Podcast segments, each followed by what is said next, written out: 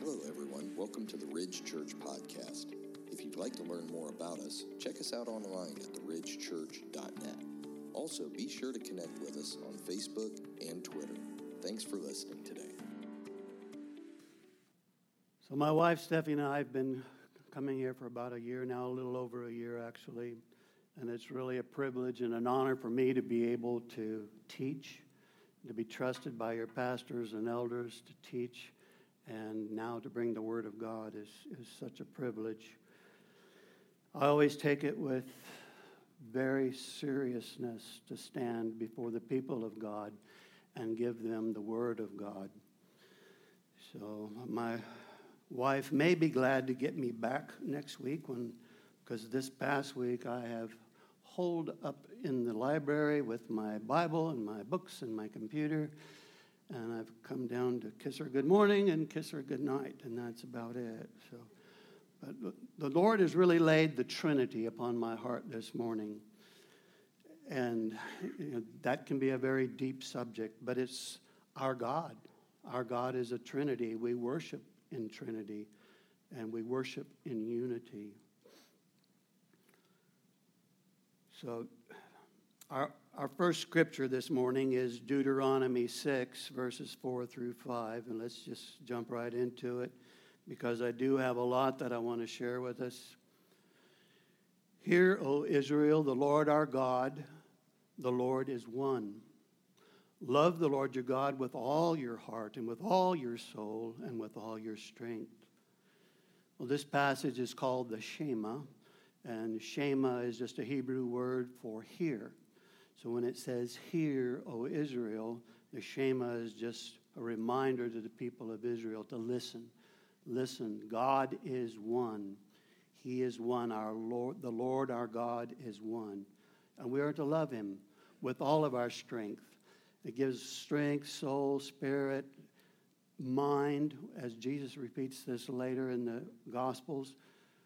And I think that's just saying that in everything we do, with all of our being, we are to love God. In everything we do, we are to serve Him, be aware of Him, practice the presence of God, walk in the Spirit, walk in the light. So we serve one God. He is one. One what? He's one essence. But we know He's three persons. So He's one essence, but three persons. So it's easy to say it's one essence, but what is an essence? So, our big idea this morning, let's start with that. The Lord our God is one in essence, one in glory and power, and one in purpose. One in essence, also one in glory and power, and one in purpose. We're going to look at all three of these characteristics this morning and start with essence. So, our God has one essence. Easy to say, what is essence? Well, maybe at home you have this little bottle of smelly stuff, and it's maybe the essence of roses or the essence of lavender, and you know you have they drip here and there in the house to cover your smelly feet, or maybe the smell of a dog, and it makes your house smell good. Well, that essence is not the essence that we're talking about this morning. That essence is just an extract from the rose. It is not the rose. In fact, it's probably just a cheap chemical that's not even out of the rose, just something they made that kind of sort of smells like a rose so they can sell it cheap and make money. But that is not the rose. And it's a very poor, a cheap imitation of the real thing. Just try giving 12 chemicals to your wife for her anniversary, Rich. See how that goes.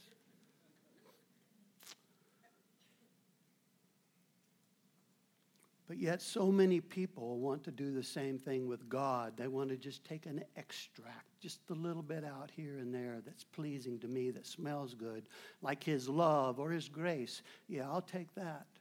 But when He says, I want all of you, I want you to serve me every moment of every day. Love me with all of your heart and everything you do. Realize that I am around you. Pray without ceasing. Walk in the light. Walk by faith. Oh, that's a little much. You know, I have this schedule, Lord, and Jesus says, unless a man gives all he has, in Luke 14, all that you have, unless you hate your house, your wife, your, hus- your husband, your children, everything you have, hate, but that's it's not like a animosity against them. It's, it's like, I'd rather have this treasure in a field. You love the Lord your God with all your heart, and you give up everything to get that treasure in the field. Jesus says, unless you do that and give up all, you cannot be my disciple.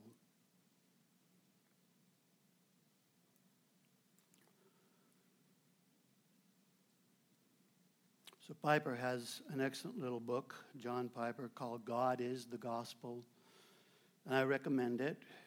He points out that the gospel is not just some facts and figures that we understand and believe about God, but God is the gospel. We get God when we are in union with Him. When we come to Christ, we get Jesus. We get God. We get the Holy Spirit within us.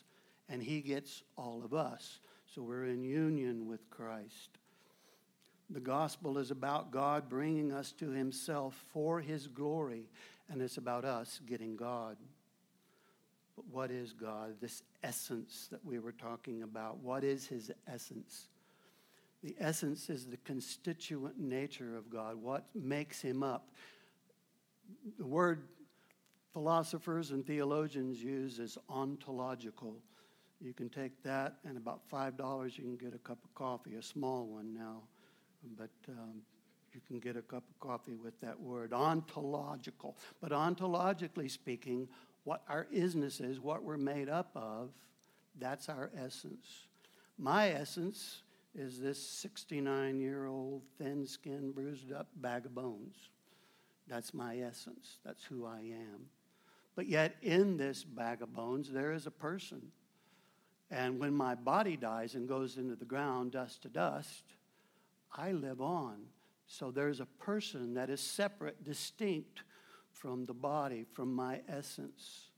The same thing with God. God's essence is not physical, but it is spiritual. And his essence is omnipresent, it's everywhere. It doesn't take up space. So, since God is everywhere, if he took up space, there'd be no room for us, would there? because he's everywhere. So his essence is has being within itself also. So his essence is perfection, being, aseity. He doesn't need us. He didn't need anything, but he decided to create in order to display his glory for himself, for his son, for his spirit. So God is one essence, and it's spirit. But it, within that essence, within that spirit being of God, there are three persons. So I am one essence, physical, with one person, but God is one essence with three persons in him. So, although these three persons are distinct, just like I'm distinct from my bodily essence, they are still in union of purpose, this union of perfection. They're not divided. There's no bickering or disagreements like you are with your, your brothers and sisters at home, perhaps. They're all in agreement in their plan, in their plan of salvation. They're one. They're also one in their divine unity. It's indivisible. It's not that God the Father has most of the power, and he gives a little bit to the Son, or he gives a little life to the Son to give to us, or he gives a little bit of power to go to the Spirit that he can be everywhere. No, they all have all of the attributes of God at all the same time. There is no division.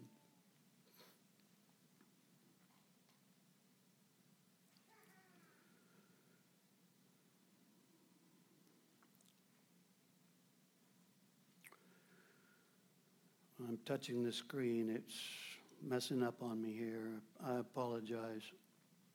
So, God is one in essence, but three persons. And that's not a contradiction because He's one in essence, is in one relationship. When you say something is a contradiction, you're saying it is A and it is non A at the same time and in the same relationship. But God is one in His essence, and He's three in His persons. So there's two different relationships there.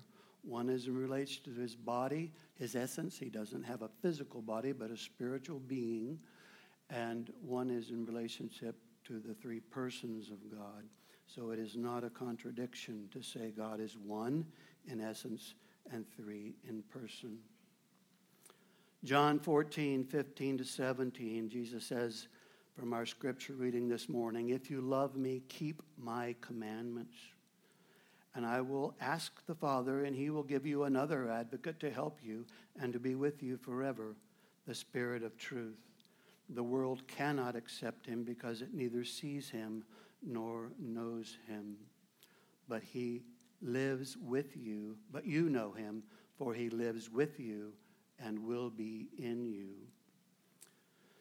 So we see in our scripture reading this morning, Jesus is clearly speaking to his disciples just before he is going to the cross, just before he's going to leave them. He's poured a lot of love and truth into them, and now he's concerned for them, and he's praying to the Father. He doesn't want them to be abandoned.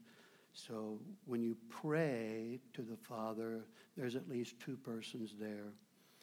Jesus is not praying to himself. It's a distinct person. One person is speaking to the other. And I didn't say people. God is not a people. So they're persons. I'm a people because I have a bodily essence and a person. That makes me a people. God is spirit and a and three persons. So this is one person speaking to another. And so there's at least two there. And then he prays that the Father would send another advocate. Jesus is the first advocate. He came and he makes intercession for us. But the Spirit is also our advocate. And he comes and he makes intercession for us. And he is in us.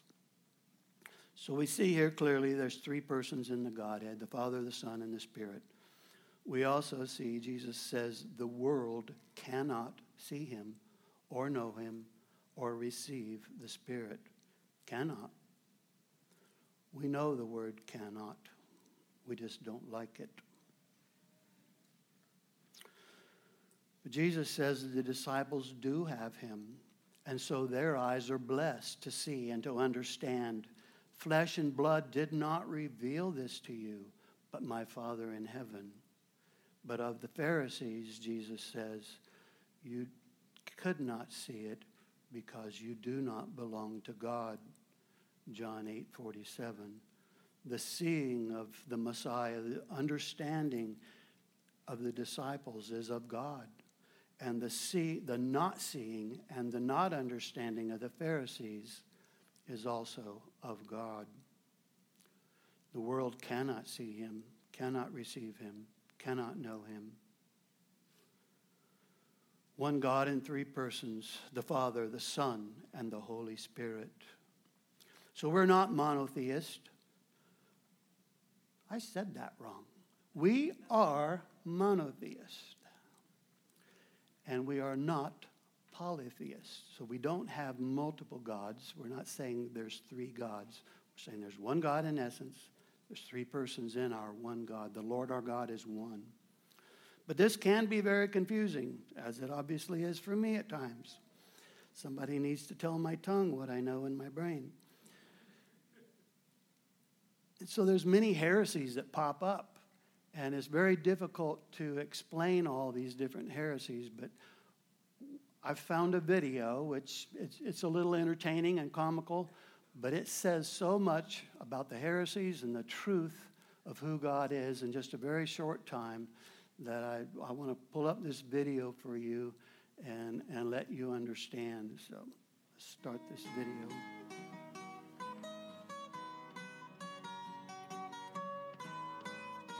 Okay, Patrick, tell us a bit more about this Trinity thing. Yeah, Patrick, tell us. But remember that we're simple people without your fancy education and books and learning, and we're hearing about all of this for the first time. So try to keep it simple, okay, Patrick? Yeah, real simple, Patrick. Sure, there are uh, three persons of the Trinity the Father, the Son, and the Holy Spirit, yet there is only one God.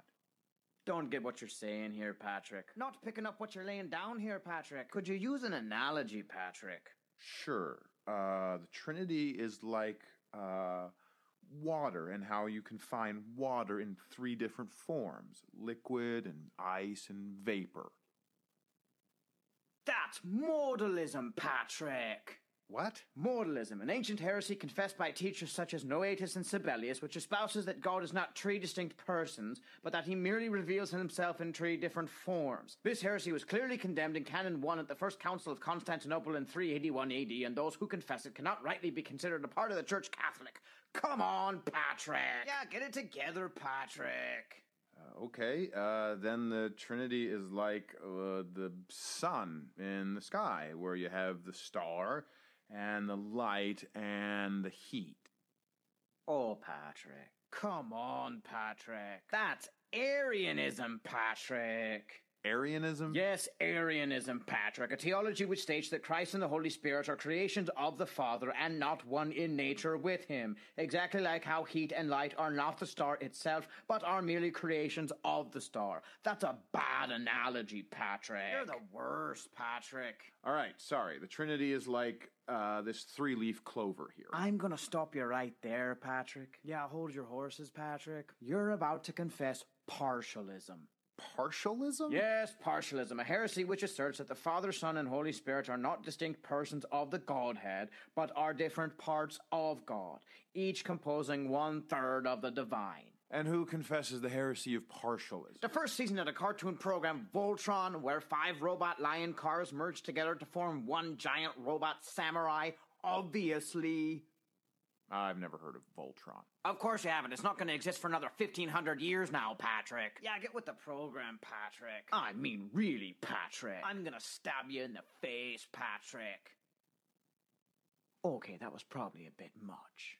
All right, I'll try again. Uh, the Trinity is like how the same man can be a husband and a father and an employer. Modalism again. All right, then it's like the three layers of an apple. Partialism revisited. Fine. The Trinity is a mystery which cannot be comprehended by human reason, but is understood only through faith and is best confessed in the words of the Athanasian Creed, which states that we worship one God in Trinity and Trinity in unity, neither confusing the persons nor dividing the substance, that we are compelled by the Christian truth to confess that each distinct person is God and Lord, and that the deity of the Father, the Son, and the Holy Spirit is one, equal in glory, co equal in majesty. Well, why didn't you just say that, Patrick?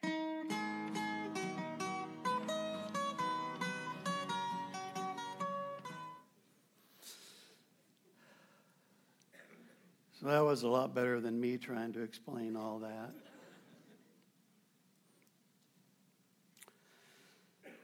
So that's, if you're not getting what I'm laying down here, old man, then just hang in there because we're going to go deeper. We're going to look at some hard stuff, some scriptures. It's all truth. Hard to understand, hard to swallow. For a man to think that he can comprehend his Creator is to insult God. That's not original with me, but I'm so old I don't remember who said it. It should not surprise us that what is infinite and spiritual cannot be described by anything that is physical and created and finite. God is not like anything that we can touch. You can know him only by faith in his word, as Patrick said there at the end, as he reveals himself to us in his word.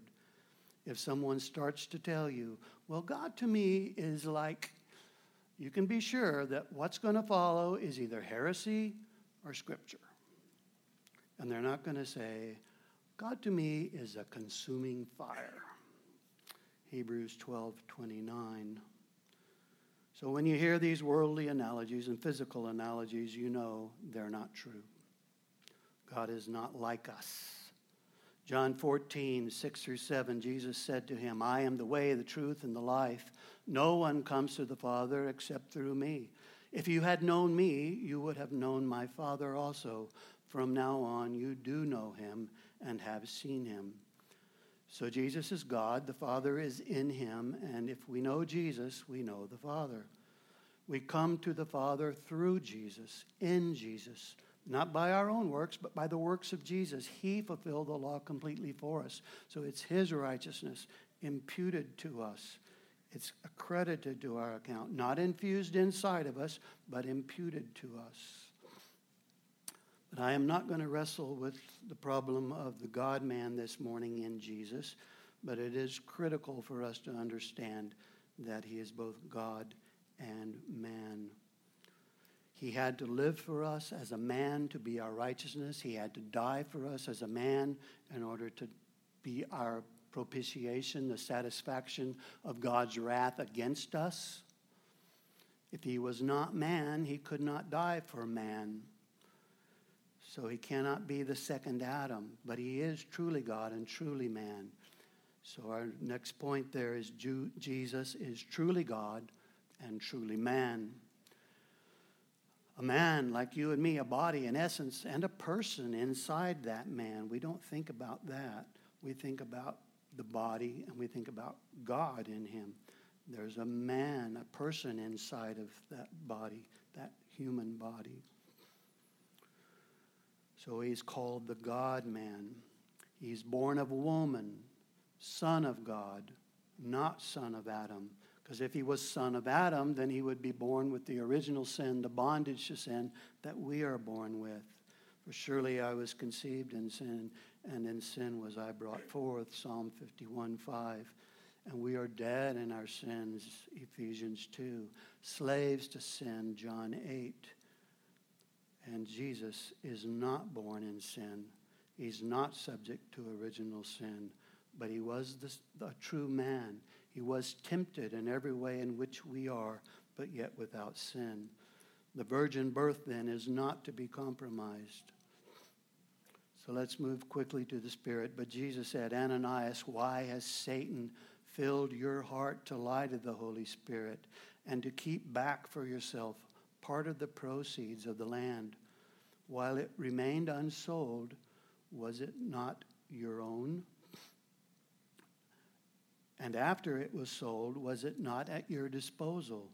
Why is it that you have contrived, contrived this deed in your heart and have lied to the Holy Spirit? You have not lied to man, but to God. So Peter here equates God to the Holy Spirit. And this is not the only such passage where we see the Holy Spirit declared to be God.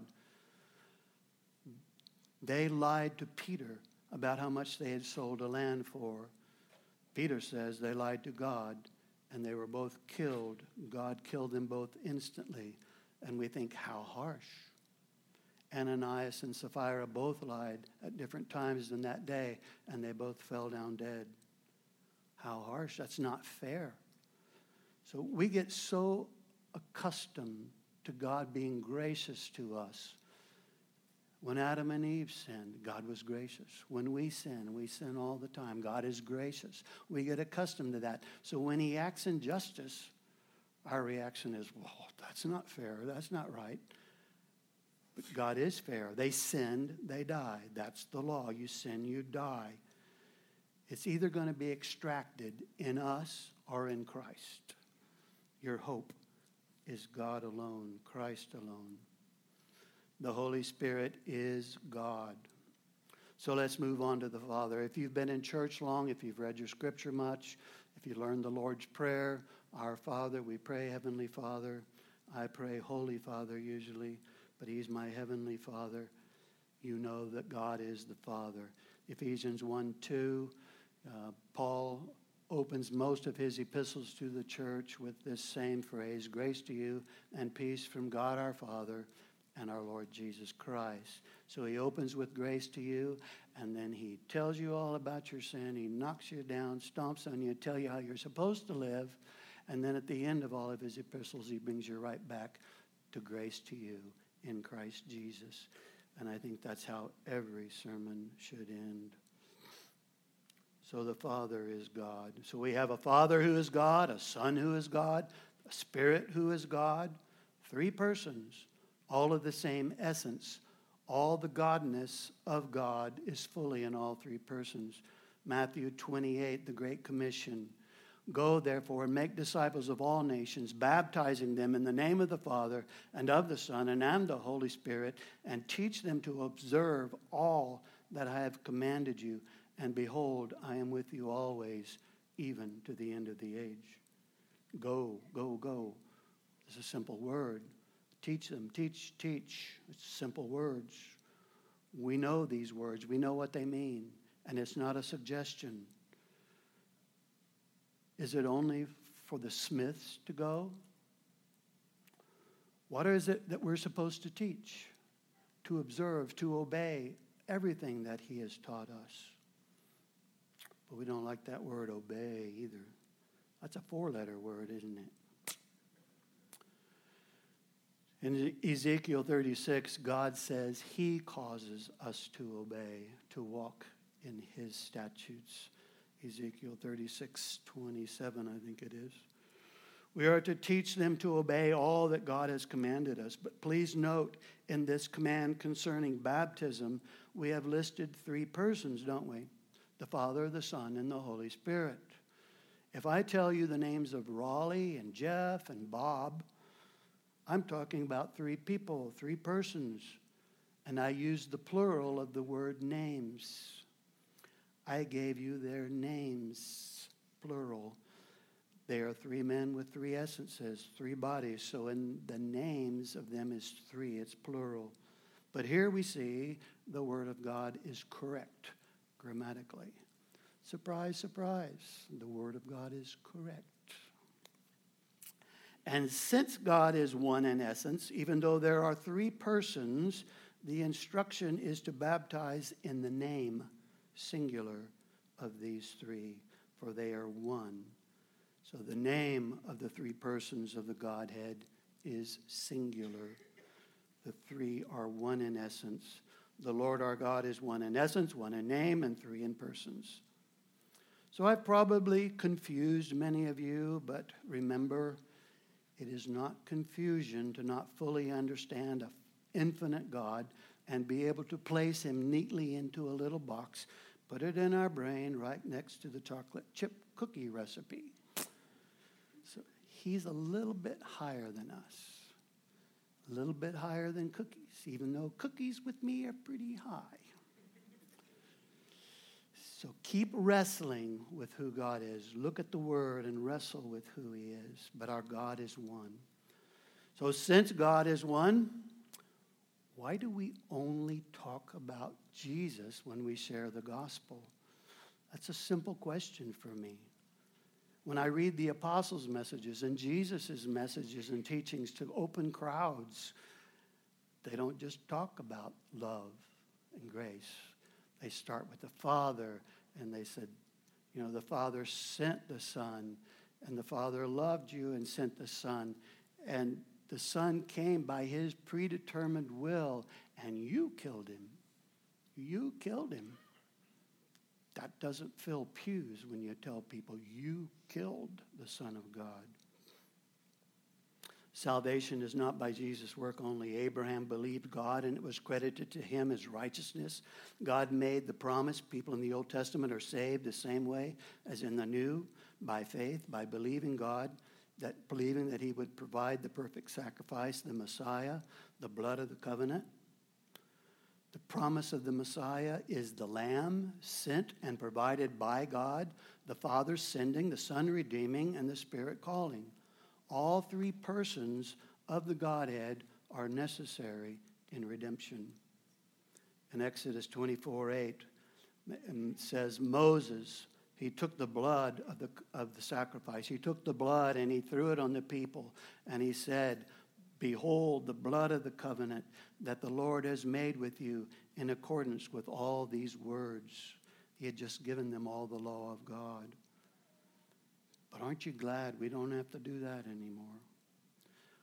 That would really bring in the crowds, wouldn't it? We could advertise on TV and radio. Hey, at the Brookville Church this week, we're going to slaughter some bulls and goats and come and let Pastor Raleigh throw blood on you. Gross. But the blood must be shed. Sin is gross, it's heinous to God. Habakkuk says, You're much too holy to even look upon sin. You sin, you die. It's heinous to God. That was a picture of what we have in Christ, though. You must be under the blood of the Lamb. In the Old Testament, faith and, our, and trusting in our God, He honors our faith in that He will do that to bring that Messiah and the perfect Lamb, and it's credited as righteousness. In Matthew 26, 28, Jesus tells us that this is fulfilled now. For this is my blood of the covenant. The same wording, blood of the covenant. This is my blood of the covenant, which is poured out for many for the forgiveness of sin. So in the New Testament, God has provided the perfect Lamb, the Messiah. He's done away with the Old Testament sacrificial system, He fulfilled it all. It's fulfilled in Christ. So the new covenant is in his blood, but it's still by faith imputed to us. It's his righteousness. It's not my righteousness in me. It's not by my works. But from the beginning, God has worked through covenants with his people, with us. And God works through covenants. We're saved through the covenant of redemption. Some covenants we're familiar with, like the covenant of works from the creation to the fall. Adam was to work in the garden and care for it, enjoy fellowship with God, walk with God, enjoy food from every tree in the garden except one. And Adam broke that covenant. So many people confuse this covenant of works in the garden from creation to the fall to be the covenant of works that is the Mosaic covenant, but it's not. They're not the same. The Mosaic covenant was a covenant given within the larger covenant of grace. The covenant of grace was instituted in Genesis 3, at, right after the fall. They sinned, but they didn't die. Thanatos, they were to die that day, but they didn't. God was gracious. He did not execute justice. He's going to execute justice later in his Son and he let them live. He is gracious to us. So the covenant of grace began at the fall in Genesis 3. It continues today. The Mosaic covenant, the law is given inside of that covenant. And the purpose of the law is nobody's going to be saved by the works of the law. It's hopeless. Have you read it? Just, just the summary that I gave this morning. Love the Lord your God with all your heart and all your mind and all your strength. Love your neighbor as yourself. That's the summary of all that law. And I can't do that for five minutes until my mind turns to me, myself, my desires. We can't do it. So the law just drives us to Christ. It shows us our need for Christ. Christ had to die. His blood had to be shed. We had to be clothed in the righteous robes of Christ. So God made robes for them in the garden. But animals had to die. Blood had to be shed even in the garden in those first clothes. And he did the same thing for us in Christ. Blood had to be shed. And then we get Christ's righteous robes to cover us when we are in him. The other covenant that I mentioned that we need to know is the covenant of redemption. How does that work? When did it start? Who's it with? All the other covenants in the Bible, and I searched, there's 316 verses that mention covenants of God with his people. That's a bunch. This covenant of redemption was not with people. All the others are God to his people, to his creation. The covenant of redemption is a covenant within the three persons of the Godhead. It is a covenant that is sure.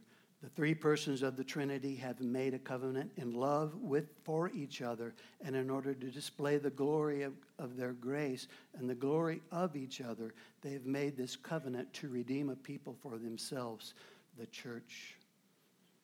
In John 10, Jesus says, My sheep hear my voice, and I know them, and they follow me. I give them eternal life, and they will never perish, and no one will snatch them out of my hand. My Father, who has given them to me, he is greater than all, and no one can snatch them out of my Father's hand. I and the Father are one. So we see that Jesus has sheep. They were given to him by the Father. They're specific sheep. He calls them by name. Jesus says, I know my sheep and they know me. I call them and they follow me. They follow me because the Spirit gives them life. So, this is the covenant of redemption in action. The Father gives sheep, specific sheep, a bride, his church, to his Son. But the Son must come and redeem that bride, redeem the church, pay the bride price, be that kinsman redeemer we hear about it, with, in Ruth, with Boaz and Ruth. So the Father elects and he gives a bride to the Son. He sends the Son to redeem the church, and the Holy Spirit then quickens upon the hearing of the word preached. How can they hear without a preacher? You are that preacher. So these sheep, though they're sinful sheep, they cannot come to the Father of themselves. They must be redeemed. The very meaning of the word redeem signifies that there is an ownership by someone else. They must be bought back. They're dead in their trespasses and sin. We're following the ways of this world, following the prince of the power of the air. By nature, we're children of wrath, but God. But God, by grace we are saved. He made us alive. He is both just and the justifier of the ungodly. Because God so loved the world, he sent his Son, that whoever believes in him would not perish but have eternal life. Whoever believes. The invitation is to everyone. We're to plead with everyone to come. Charles Spurgeon, he was a Calvinist. He knew that God was sovereign in his salvation of men, but he said, Plead with men. If a man is going to hell, do not let anyone go there unprayed for, unloved, and without our arms wrapped around their knees. Plead with the lost, pray for the lost, beg men to come to Jesus. But Lord, who has re- believed our report? Why do some men believe and some do not? God must open eyes because we're blind. God must give life and the Spirit and give spiritual understanding. Without the Spirit, we cannot understand spiritual things. 1 Corinthians 2:14. You cannot. Jesus said earlier, you cannot see the Spirit, receive the Spirit, or know the Spirit unless God does something. And so God the Father and God the Son, in this covenant of redemption, they send the Spirit to give us life. So the men of Israel, chosen people of God, of all the people of the earth, they're the only ones God revealed himself to. And Jesus looks over Jerusalem and he says, All day long I would have gathered you in, under my wings like a mother hen her chicks, but you would not. Men will not come to God. They hate the light. They will not come to the light. They're at enmity against God. Romans 8. I mean, we, we cannot, Romans 8, 12 or 14, I forget which one, says you cannot obey the law of God. It's not in our nature to do that. And the message of the cross is foolishness to those who are perishing. 1 Corinthians 18. The God of this world has blinded eyes and stopped the ears. The gospel is veiled. They can't see it. 2 Corinthians 4 1 through 7. This gospel is veiled, and they cannot see, they cannot understand spiritual things, neither see him nor know him or receive the Spirit. Cannot. We don't like that word, cannot. In fact, when you tell somebody you cannot do that, they're just going to, well, you watch me. I mean, that's like an impetus. You go, yes, I can. And that's, that's our nature. We don't want to be told cannot. But God says this. I'm just telling you the Word of God.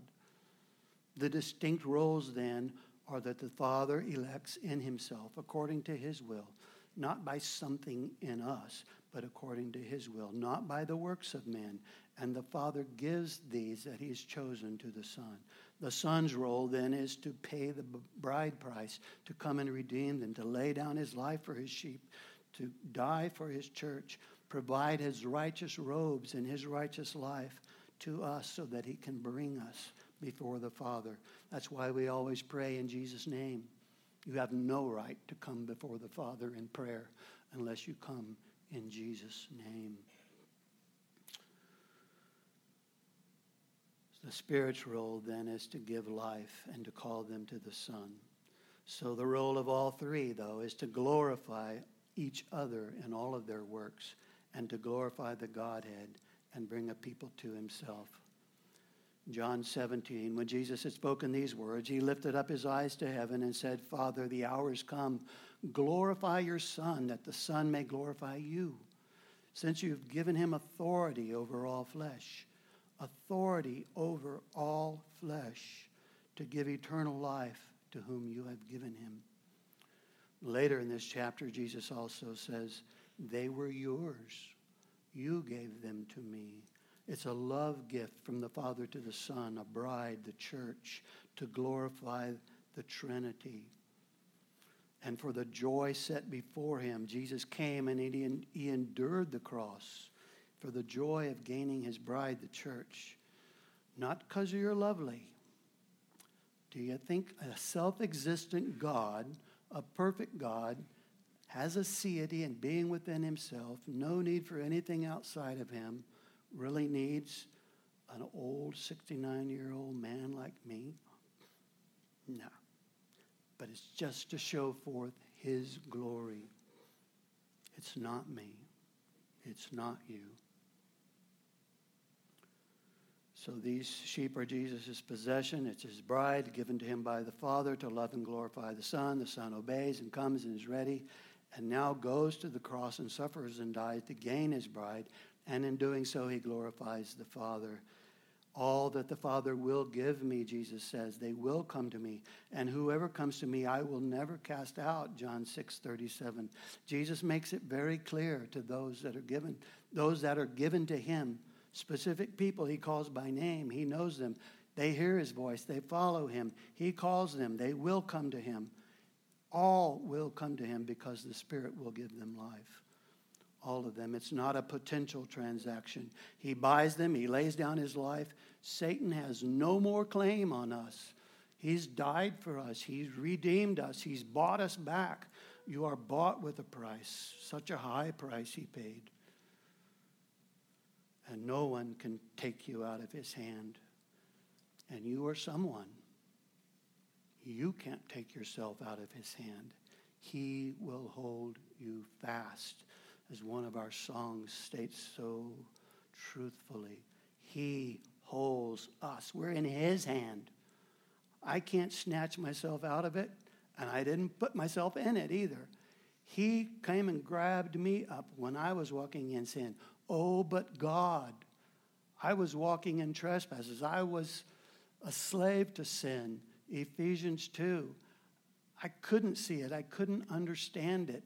Oh, but God, being rich in mercy, because of the great love with which He loved us, by grace you are saved. He made us alive. He raised us up and seated us in the heavenly places with Jesus Christ. Do you understand that you, as a Christian, are in the heavenly places? There's a new man within you. MacArthur says there's really two men within us the old man, and there's a new man. And there's a war between them, yes, but we're to walk in that spirit, as Romans 8 tells us. If you don't walk in the spirit, you will die. If you walk according to the flesh, you will die. If you must walk in the spirit, and I said that wrong again, bad boy always say things wrong. I think one thing, say something else. It's a 69 year old tongue. If you walk in the Spirit, you will live. The Spirit is the new man. Put on the new man. Die to the old man. Die to flesh. It is the Spirit who gives life. The flesh is no help at all. These words that I have spoken to you are spirit and they are life. John 6 63. Two verses later, since the flesh counts for nothing, Jesus says, This is why I told you that no one can come to me. No one can come to me unless the Father enables them. Cannot, unless the Father enables. But God, rich in mercy, because of his great love, he made us alive and raised us up and seated us in heavenly places. Our part is believe with the faith that God gives us. Faith is a gift to us. See me later if you want a list of scriptures that said God's the faith that we have with which we come is a gift from God. Also, it's clearly taught us in Scripture that the repentance with which we turn from our sin is a gift of God. I can give you those scriptures but they are not ours. What, what we come to is, is faith. It's my faith. I really do believe, and I can't wait to get to the cross and hug this wonderful treasure that God has given me in Himself and believe and live for Him. But I do that because He's the one that gave me life, ability to see and understand, and He gave me the new birth, and He gave me faith, and He gives me repentance with which I come and I am obedient. it. Ezekiel 36, 27 says, I will put a new heart within you. I will take the heart of stone, the cold, dead heart that we walked in our own ways, and I will give you a new heart, a heart of flesh. And I will put my spirit within you, and I will cause you to walk in my statutes and to obey my laws. I will cause this. I will, I will, I will. God does it. It's the same thing in Ezekiel 37. It's dead, dry bones. We were dead, dead in our sins. But God speaks the word of God. The Spirit moves across the bones. They come to life. That's us.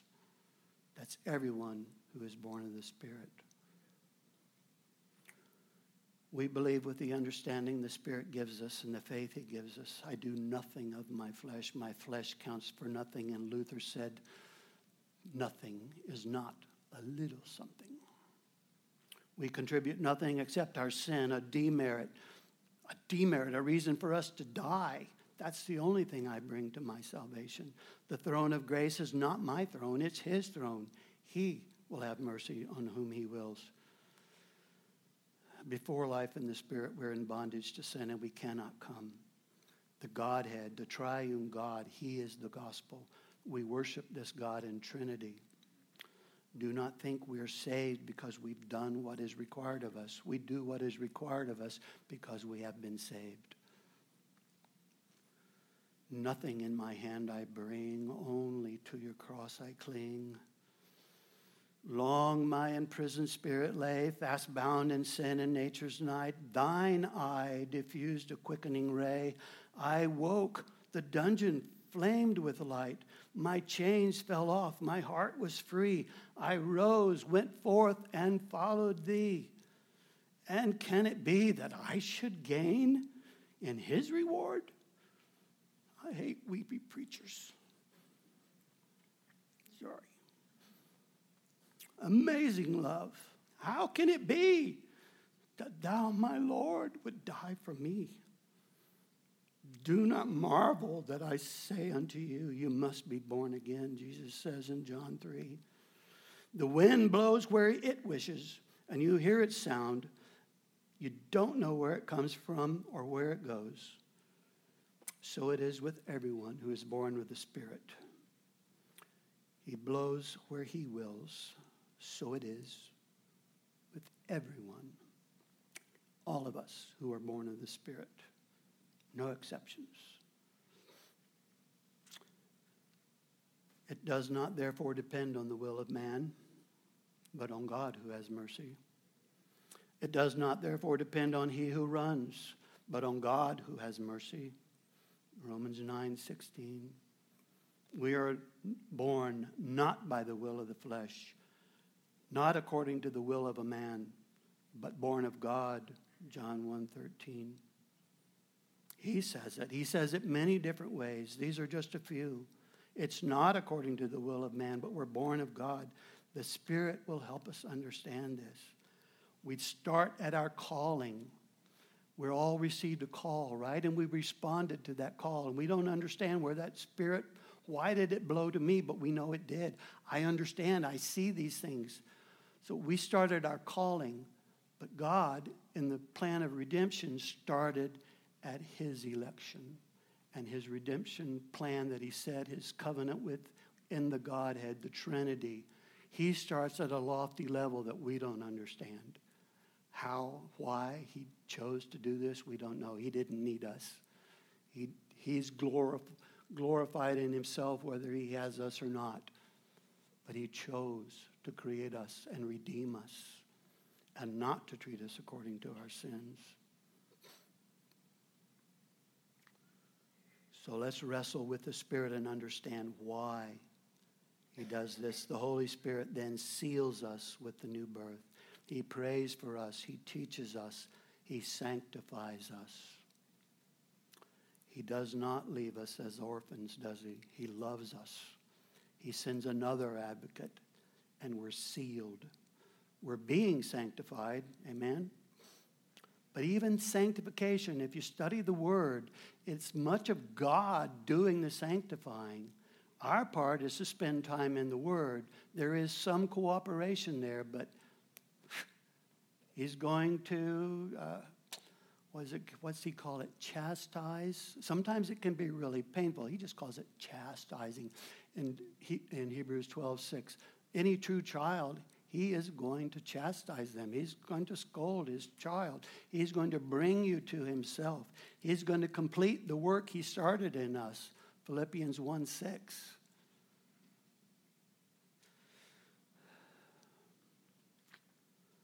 Our God is one in essence, in summary, and purpose.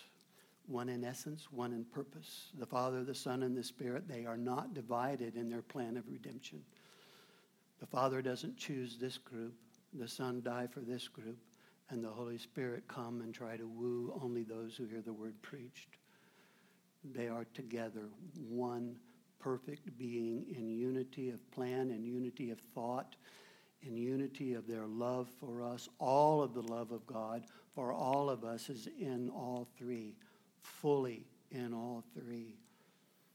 So they are unified in their plan of redemption, not divided. And this covenant of redemption, the plan of God, involves all three persons of the Trinity.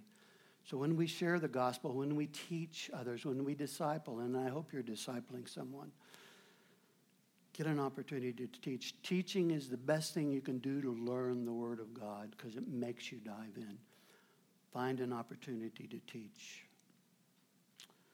That's how we're sanctified by the washing of the water of the Word. If you're not spending time in the Word, I bet you're not being sanctified because that's how we're sanctified. Jesus in John 17, later from what I read earlier, he says, Sanctify them in your, wor- in your word. Your word is truth. And I may have said that backwards too, but I'm just an old man. Sanctify them in your truth. Your word is truth. And Jesus is the word. So we are the blessed recipients of mercy. He gave us the eyes to see, the ears to hear, the spirit to give us understanding, and He seals us, guaranteeing our inheritance. Grace and peace to you from God our Father and our Lord Jesus Christ. Salvation, then, and thus the gospel, involves all three persons of the Trinity. Let's pray. Holy Father, truly you are a great and merciful God. Father, why you came, why you chose us, we don't understand, but we know that you have called us and we have responded and we understand that you are God and there is no other. Help us, Father, in our lives, in, in every moment of our lives, to love our neighbors, to, to grab our our neighbors by the knees, to pray for the lost, and not let them to go to hell, but plead with them, Father, help us to love the lost. Help us to teach and disciple those that you have given us under our wings.